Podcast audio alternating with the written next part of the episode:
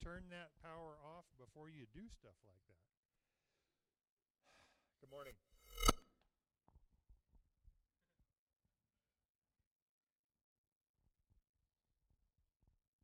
Are things falling? yeah. so that's fun. Um, again, um, good morning and welcome, and it's good to be here. Uh, That's me. thanks, Jonathan. I can just use Nothing. this. Nothing. I'll just use this. Nothing. Oh, this is working now. Right? There you go. I'll trade you.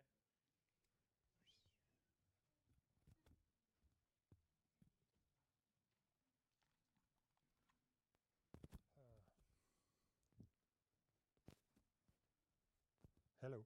Hello. On? On. Hmm. So. This is why we try to do this ahead of time.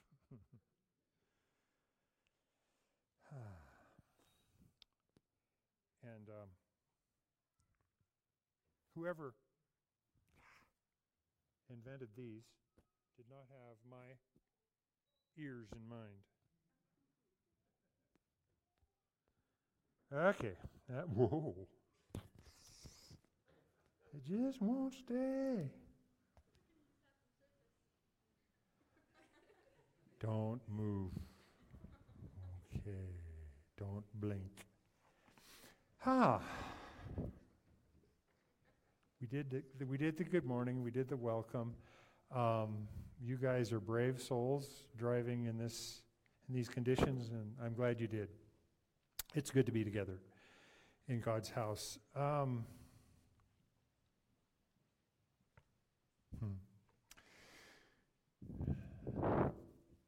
I wiggled. It's coming loose. No.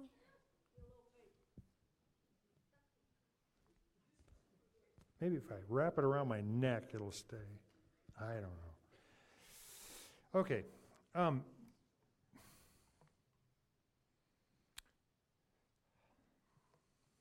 Let's think about that feeling you get. I've gotten, so I'm not assuming about you, but I know I get the feeling that's not a pleasant feeling when you feel like you just don't fit in. Anybody been there? Just in any one brief lifetime scenario or two minute scenario, either way. That, hey, I'm a fish out of water here. I'm I'm not quite um, on the page with other folks, and they're kind of looking at me funny. I'm used to that, but um, you may not be. But it can be a a painful experience, can't it? Um,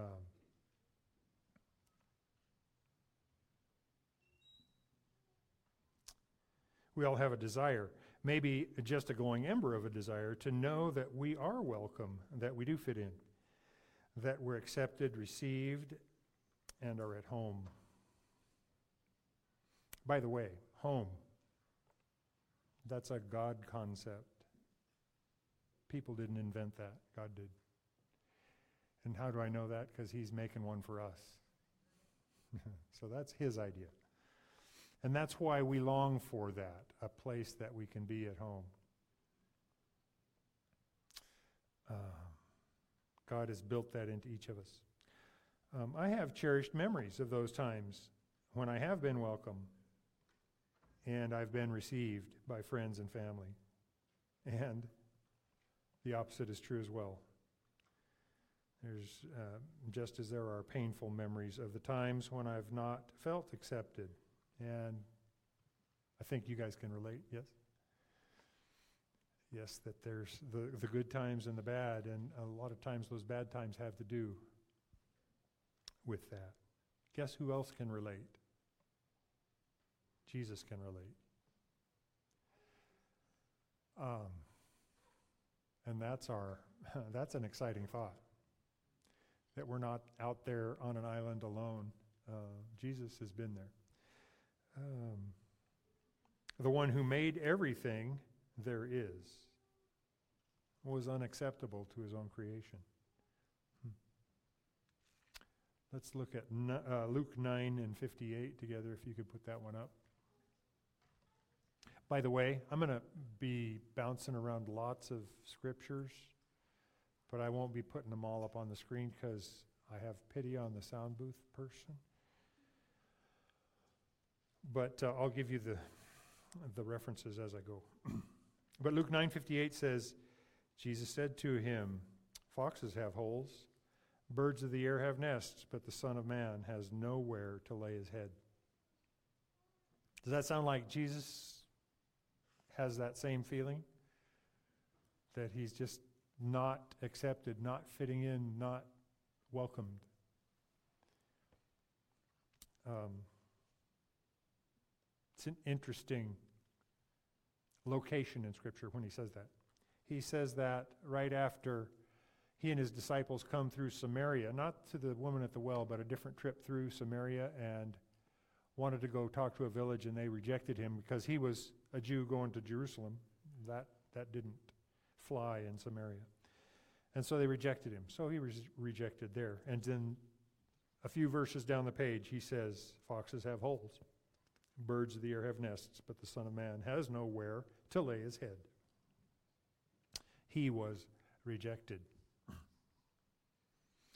You know, I, I got to thinking about the various ways, and I'm sure this is just a scratching of the surface. He was rejected twice in the womb.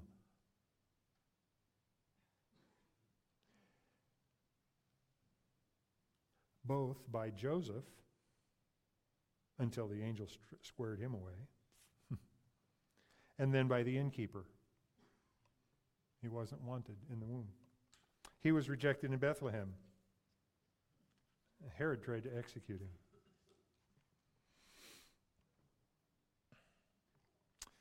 He grew up in Nazareth, but he was rejected there. Mark 6, uh, verses 3 and 4 say, Is this not the carpenter, the son of Mary, and the brother of James, Joseph, Judas, and Simon? And are not his sisters here with us? So they were offended by him. In another place, he says, Blessed are you when you're not offended by me. But Jesus said to them, A prophet is not without honor except in his own country, among his own relatives, and in his own house. So he was rejected in Nazareth, where he grew up. Um, we know that he was rejected in Jerusalem. Matthew 23 37 says, Oh, Jerusalem, Jerusalem, the one who kills the prophets and stones those who are sent to her. How often I wanted to gather, gather your children together as a hen gathers her chicks under her wings, but you were not willing. And we've already mentioned that he was rejected in Samaria. We talked about that. John 1:10 says he was in the world and the world was made through him, but the world did not know him. Think about that. The one who made everything was rejected by his own creation. And then the next verse in John 1:11, he came to his own people. And his own people did not receive him. So when we have that feeling, remember how unpleasant that is when we don't fit in? We can look to Jesus, can't we? Because he's been there, he's walked that path. And he made us a promise. We like Jesus' promises, they keep us going in the dark times. Here's one.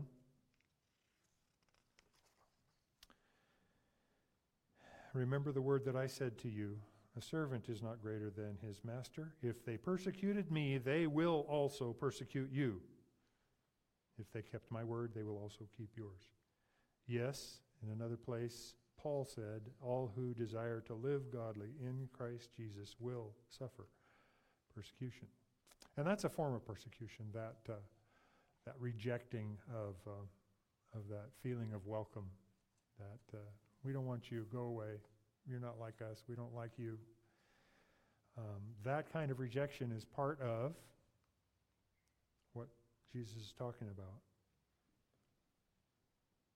But the most painful for any of us, and including Jesus, the most painful rejection and betrayal that Jesus encountered was from his closest friends and his family. So he's been there, he's done that. Don't be surprised when you face the same kind of hurt. In fact, if you've never been in that situation, maybe you ought to check how closely are you actually following. Hmm? If we follow him, we're going to get there. If we never face tho- those kinds of slings and arrows, maybe we're not following close enough. So think about that. He was betrayed, remember? Um, by Judas, by Peter. And then when the soldiers came, who left? Everyone. Everyone left him.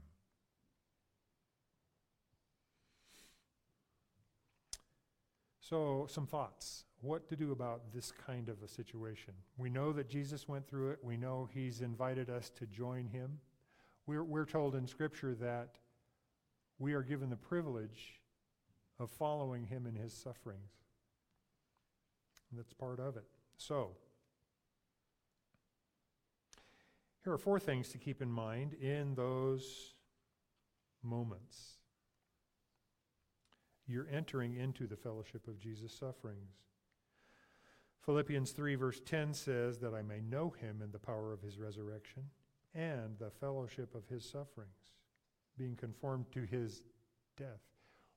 We like the idea that Jesus' life is in us and we can live by him, but we're to be conformed to his death. We know more about Jesus when we go through the fellowship of his sufferings together. We can understand him just a little bit better, and he calls us to do that.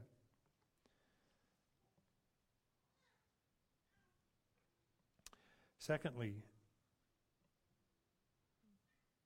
Jesus Christ understands. Like I said, he went through it himself. Hebrews 4 and verse 15 says, For we do not have a high priest who cannot sympathize with our weaknesses, but was in all points tempted as we are, yet without sin. So he's been through it. He's felt everything that we feel. He's suffered more than we'll ever suffer. Um, so when we're in the hard time, we can look to him, can't we? But expect that he'll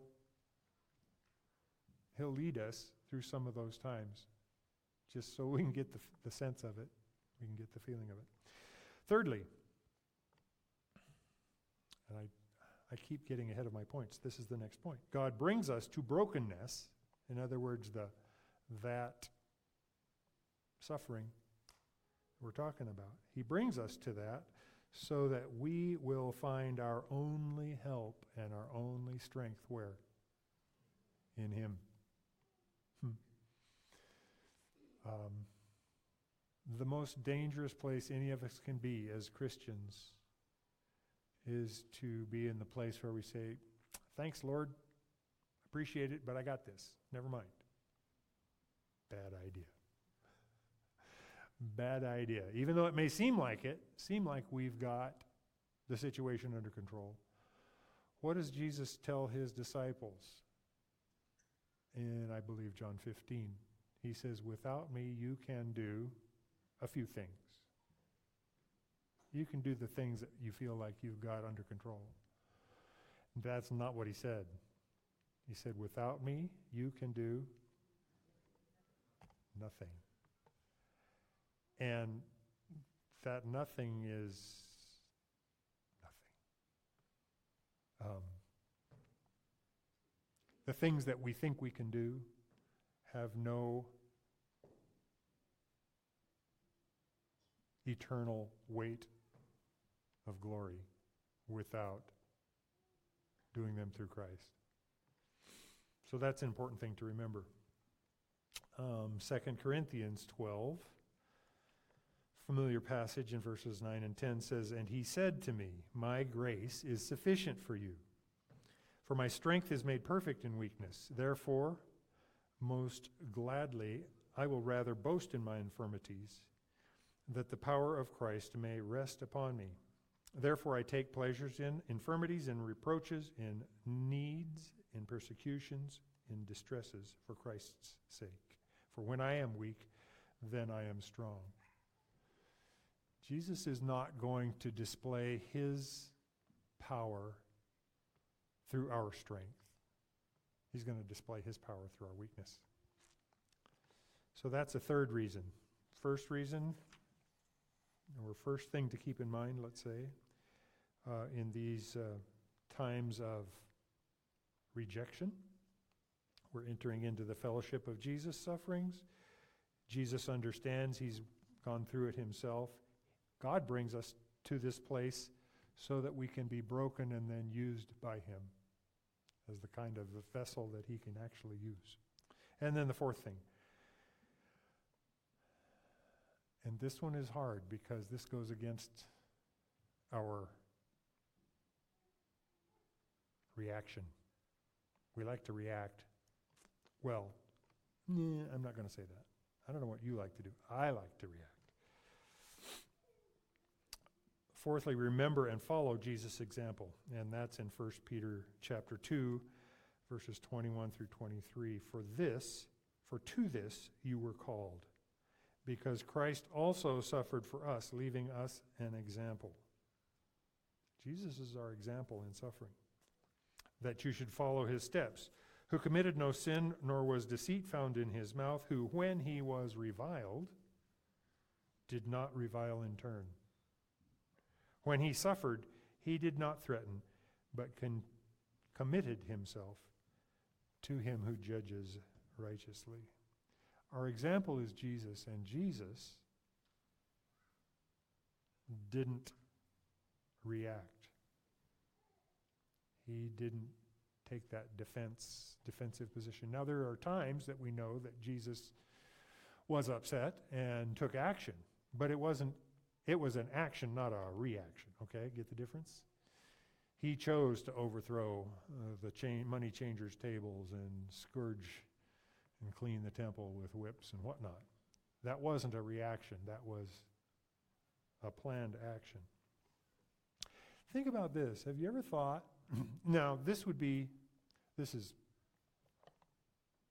not written down here. So this part's free. Um, have you ever thought how you would have been, or if Jesus would have had your or my mindset? My mindset after the resurrection. What would you do? Or what would Jesus done if have done if he was acting like I would have acted. I'll tell you what he'd have done. He'd have gone straight back to the high priest and say, "Hey, remember me?" He would have gone to the Romans and say, "Oh, nice try, guys. You blew it." He didn't do that, did he? You never hear him say one word about his sufferings after that. He's raised in resurrection power, he doesn't even need to go back and, and rehash any of that. It's over, it's done. Paid in full, as he said. So there's an example for us to follow. We don't have to do paybacks.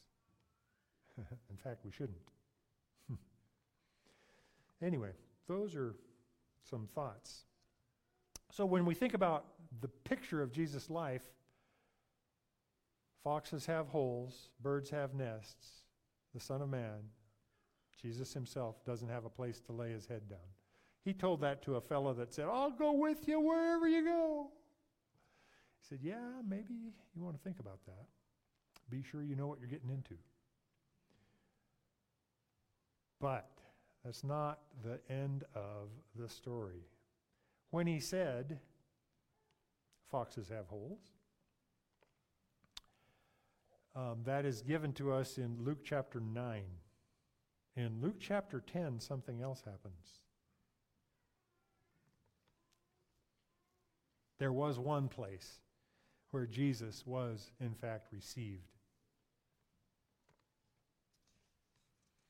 There's a village less than two miles from Jerusalem where Jesus was welcome. This village, probably less than 400 people, was obscure, unimposing, tiny. And then just across the ravine,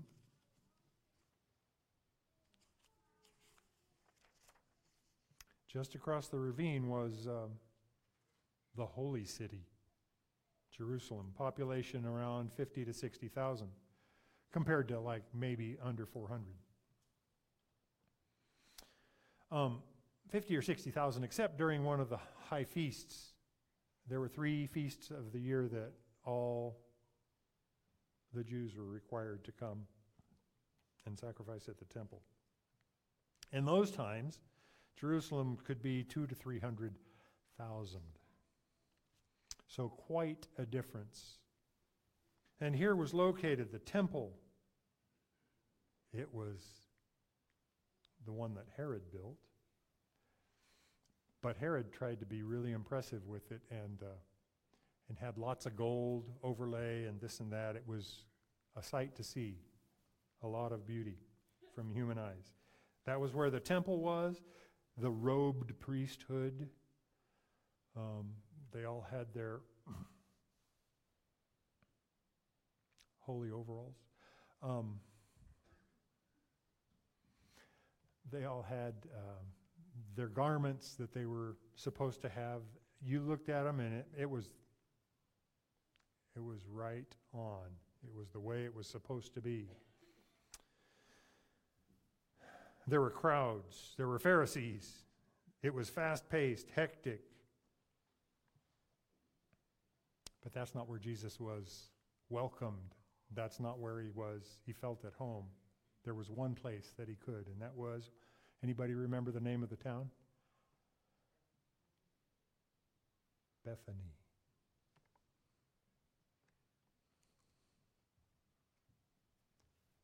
Jesus was at home in Bethany more than he ever was in Jerusalem. Jerusalem was pomp and show and ritual. It was antagonistic to Jesus. Bethany, obscure, small, unimportant, off the beaten path, was where Jesus was received. He was welcomed.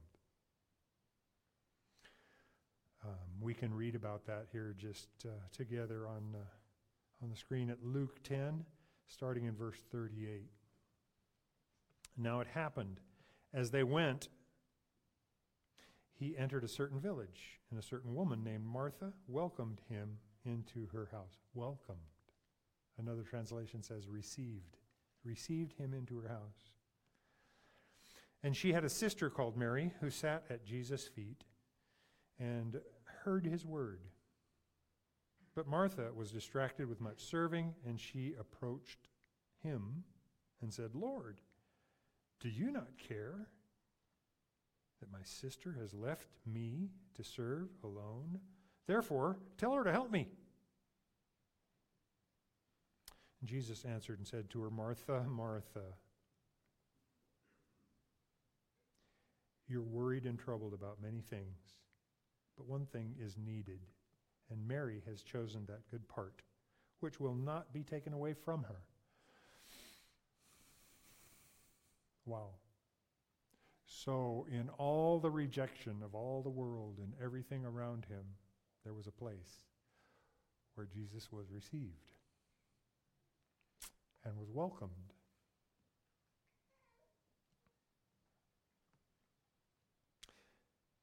A Couple of things. Um, again, little side issues. Jesus really loved Martha. Jesus really loved Jerusalem. Jesus really loved Peter. Jesus really loved his father. You go, yeah, I mean, duh. But one of the ways we know that is when he says their name Jerusalem, Jerusalem. Simon, Simon. Martha, Martha. My God, my God. It was a way to express deep emotion, deep feeling. Jesus really loved Martha. Hmm.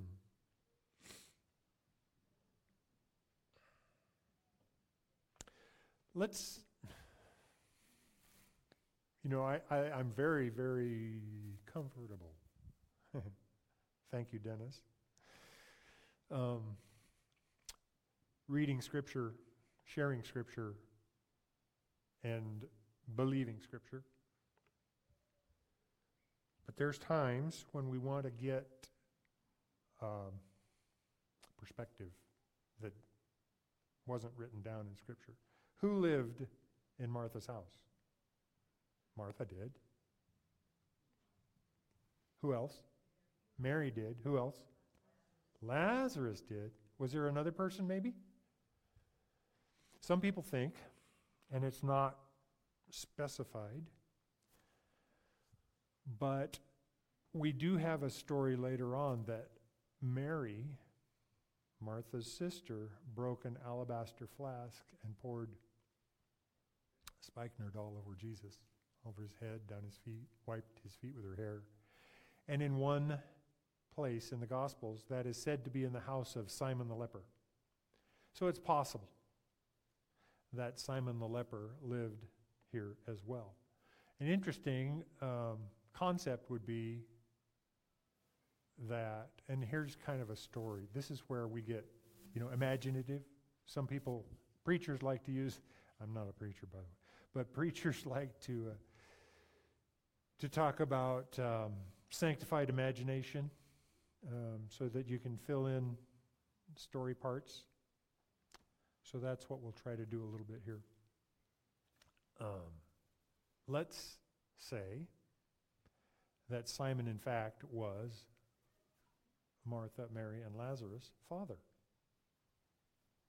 It was his house, but with his leprosy, he was unable to continue being the patriarch, if you will. And so the, the administrative duties passed to his eldest, which was Martha. And Lazarus may not have been, being the firstborn son, would have had that duty, ex- except he may not have been old enough at the time. We don't know.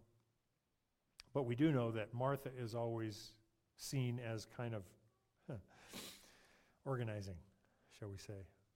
Put it in nice terms. Uh, Martha would be organizing the, the activities of the home. But think about this. They're just minding their own business in this little town. Like I said, less than two miles, maybe three kilometers from Jerusalem. So there was a lot of back and forth traffic. When they needed to go to Walmart, they had to go to Jerusalem. Um, but they're, like I said, they're in that tiny, obscure little village, minding their own business. And one day, there's a little bit of a commotion. They look down the road, and here comes a crowd of people, and and it's that teacher from Galilee who's come, and he's healing people. There's sick people in town, and he's making them well. And there's a commotion, as there would be, wouldn't there? I'd go see that, wouldn't you? Lord, this foot hurts a lot, especially when the weather changes.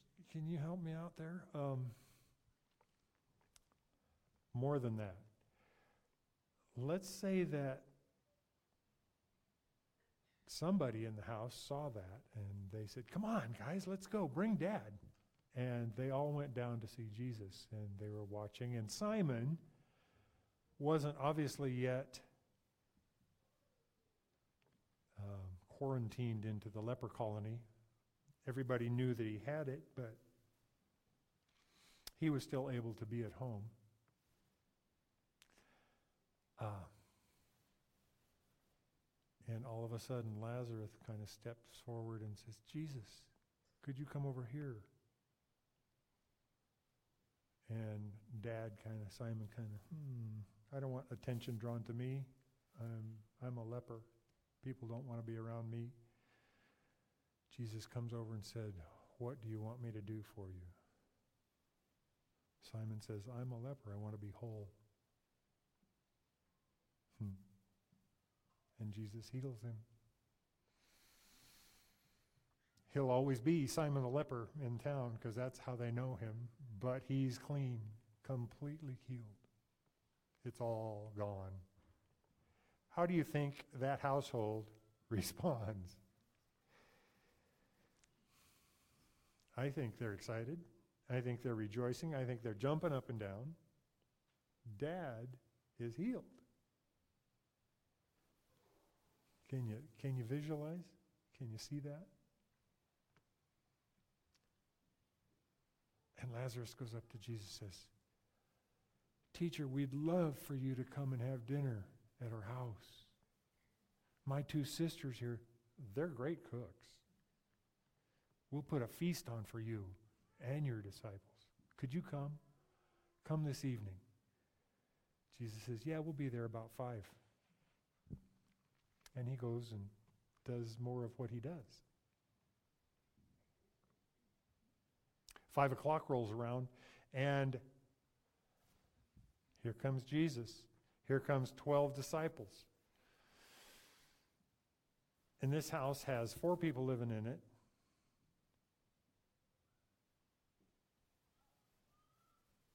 That's 17 altogether, by the way. Did you do the math? 4 plus 12 plus Jesus. Biggest crowd they'd ever had in the house. And Martha has been busy. Martha was not really all that happy about Lazarus about noon then when he said what he said. You mean, you mean I got to get ready for 17 people? Come on, man, what were you thinking? And Lazarus say, sorry, sis, but it's the teacher. I want to see him. I want to know more about him. I want him to come to our house. what can I do to help? And she says, get me all the firewood you can find. We're going to be busy.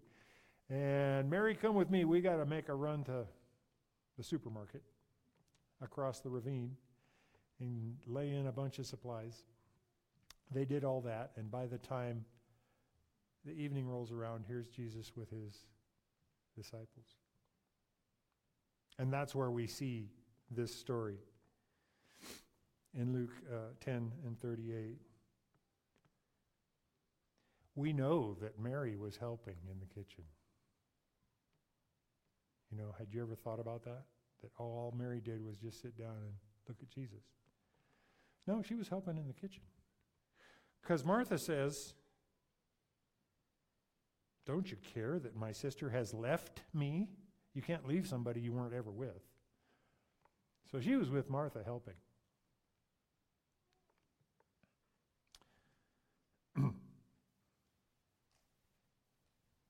but there was more than just Martha being upset when Mary wandered in to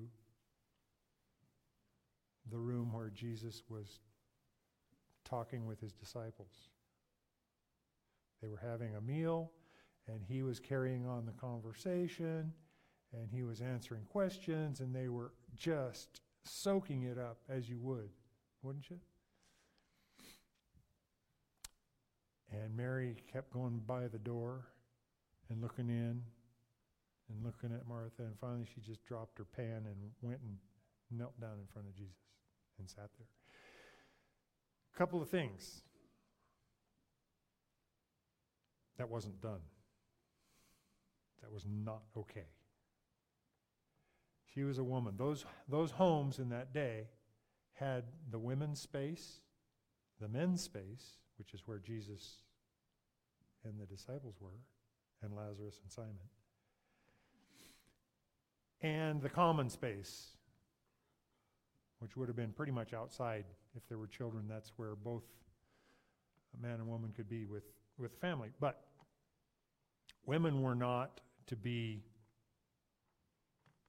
in the men's space unless to just bring and serve and then leave again. And the men didn't go spend a lot of time in the women's space either.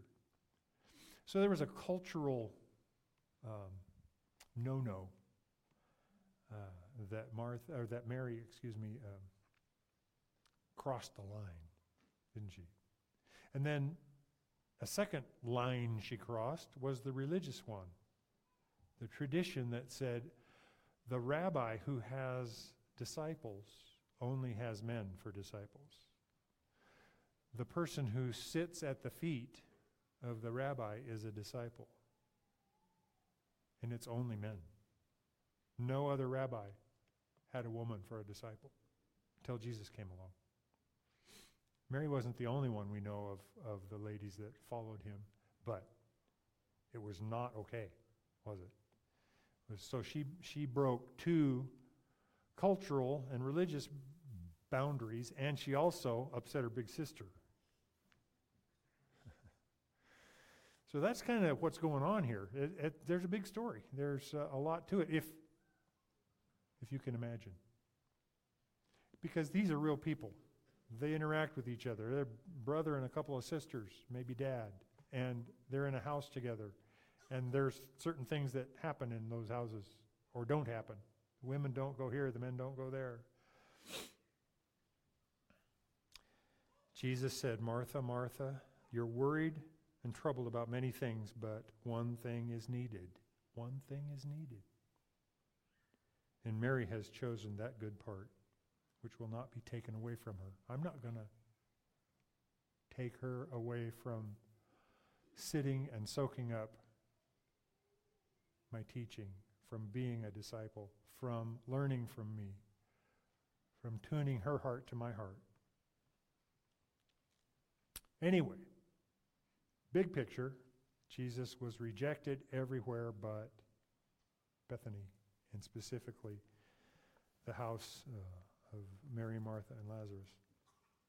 By the way, another piece of free stuff here. Um, that village is still there. 2,000 years later. And it's an Arab village.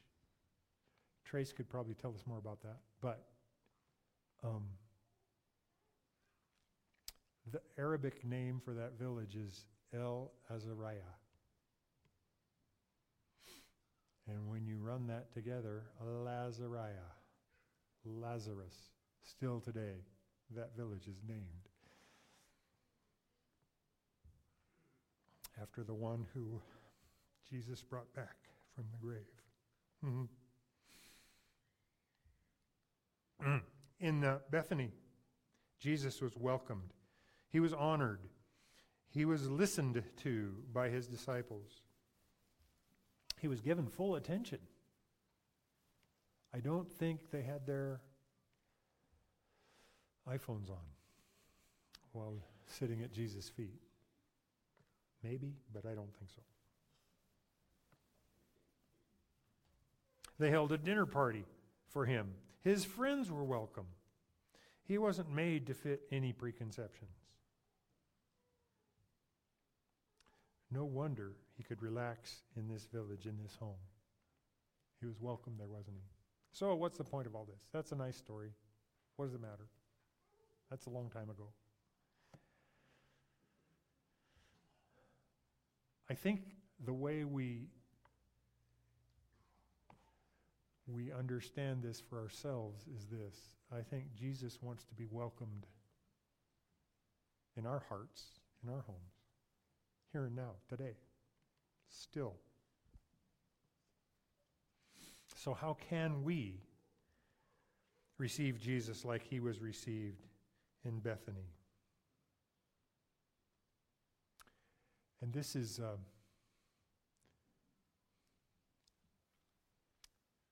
generic, if you will. This is how to fully receive and welcome Jesus. We accept him as our Savior. We receive him. To as many as received him, to them gave he power to become the sons of God, even to those that believe on his name. Hopefully that's us. If not, the door's open. Come on in. But how can we fully welcome him in so that he is at home and feels welcomed? First, receive everything that he is Yes, He's Savior. Yes, He's coming back for us. He's going to take us to where He is. That's exciting. But He's more than that. He's compassionate for lost and dying and hurting and downtrodden souls. He wants us to be compassionate as well. He is both compassionate and the perfect sacrifice. He is the bodybuilder. Did you know Jesus was, was a bodybuilder? Anybody here work out? Uh, my hand is not going up. I do not do that. And I'm not sorry. But um, Jesus is a bodybuilder. Did you ever think of that? Who's Jesus' body? The church. Who builds the church? Jesus does. He's a bodybuilder. That's community. He draws us together. He wants us to be drawn together. Here we are together. But He's also the one that wants us to go out and take His message to a lost and dying world. He's both King of Kings and Lord of Lords, and He's our Sabbath rest. He's the one we rest in, as well as the one we acknowledge as King. Receive everything that Jesus is. Two, receive everyone that He receives.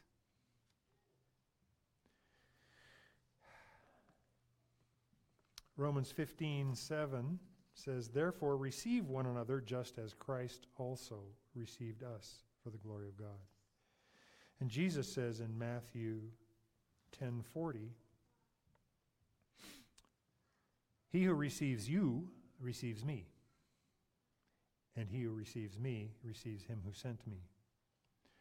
It's important to Jesus that we treat his children well that we treat his chi- children as if we were treating him.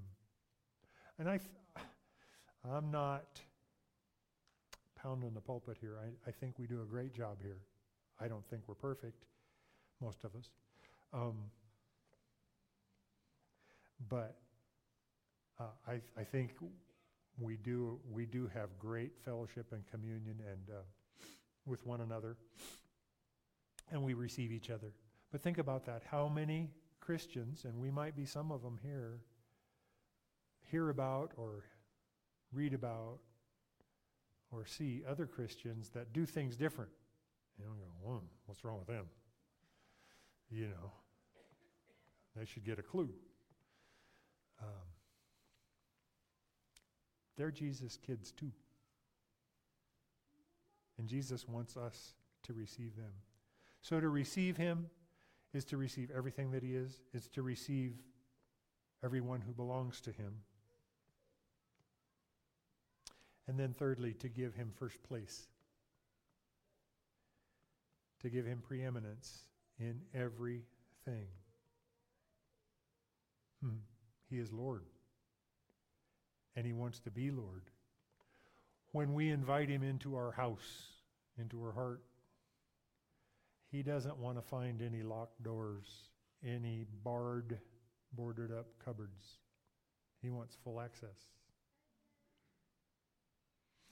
So to receive him is to give him full access. Here's a thought, totally away from Bethany. It's back to here and now. I've used this example once or twice, but not from here, so I'll share it with you. Um, I have a, a, a car that I like to drive, but I think I'll sell it. So I go to Jason and I say, Jason, you want to buy a car? It's, it's a good car. I've kept it up. It runs good.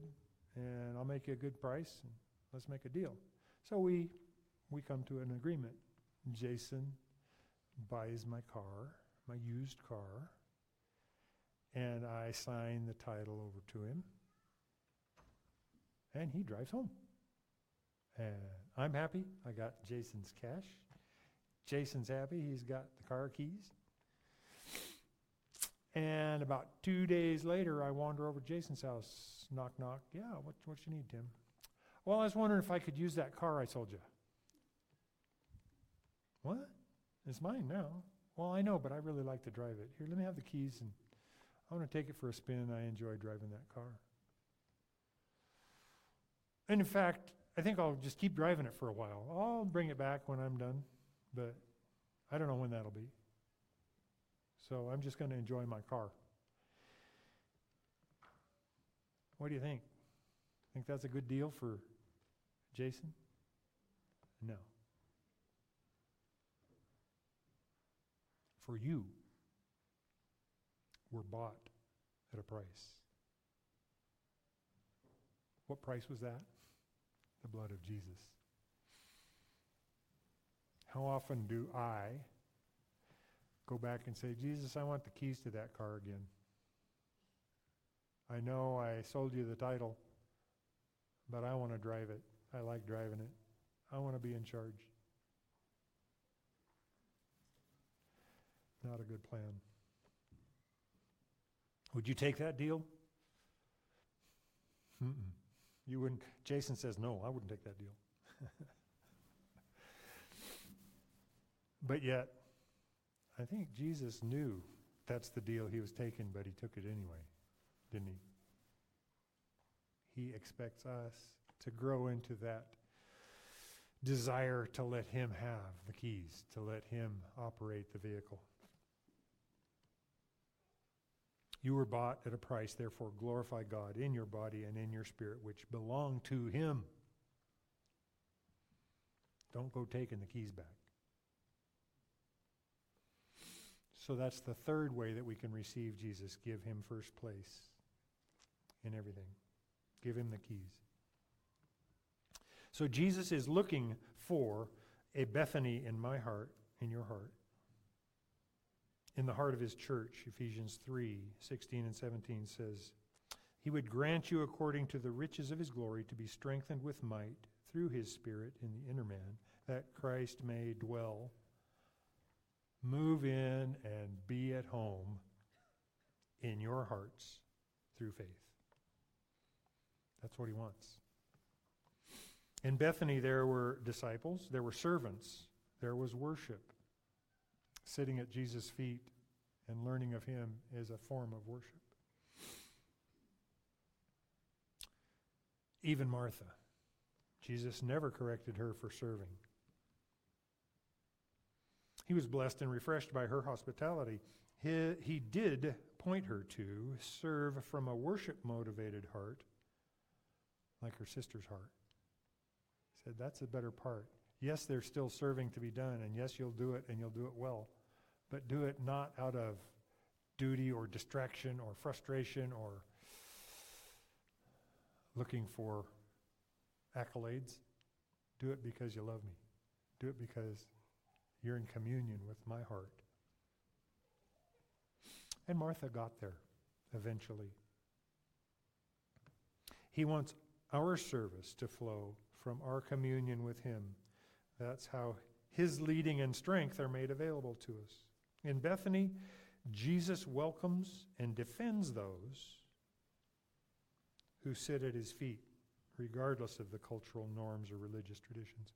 Do you notice in the story, Mary didn't defend herself, but Jesus did. If we wait and trust, he'll defend us too. Hmm? In Bethany, women have equal access to Jesus. Think about that. In Bethany, there's transformation, there's healing. Simon is healed. There's transformed hearts. We want to sit and listen to Jesus. In Bethany, the only approval that matters is Jesus' approval. Who are we? Whose applause are we chasing after? So, how can we be Bethany? How can we be his Bethany? Receive all of who Jesus is. Make him welcome. Let him settle in. Receive all who belong to him. Don't take back what he's paid for. Hmm. Let our discipleship, our following Jesus, Let our worship and our service flow out of our relationship and communion with Him. Allow Jesus' example to be our guide when we are dissed, disrespected, rejected, um, persecuted in any way. He, when he was reviled, did not revile in return. When he suffered, he did not threaten, but he committed himself to him who judges righteously. Let Jesus defend us. Allow his life to transform our lives. Do everything for the audience of one, not for this world's honor.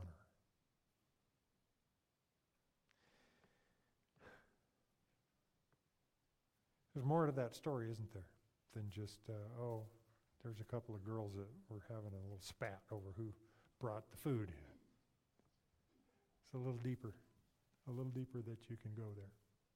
Let's be a Bethany for Jesus, a place where he's welcomed, where he's received, where he can feel at home, where he can lay his head, both individually and togetherly. For Jesus to be at home. Hmm. Let's pray. Father, thank you for hmm, your word. Thank you for um, Jesus, our teacher, our friend, our example, Lord, our Lord, our King, our Sabbath rest, our Savior. Pray that you would stir our hearts to want to be that place for you, where you are at home, where you can be welcomed and received. Thank you for this morning. In Jesus' name.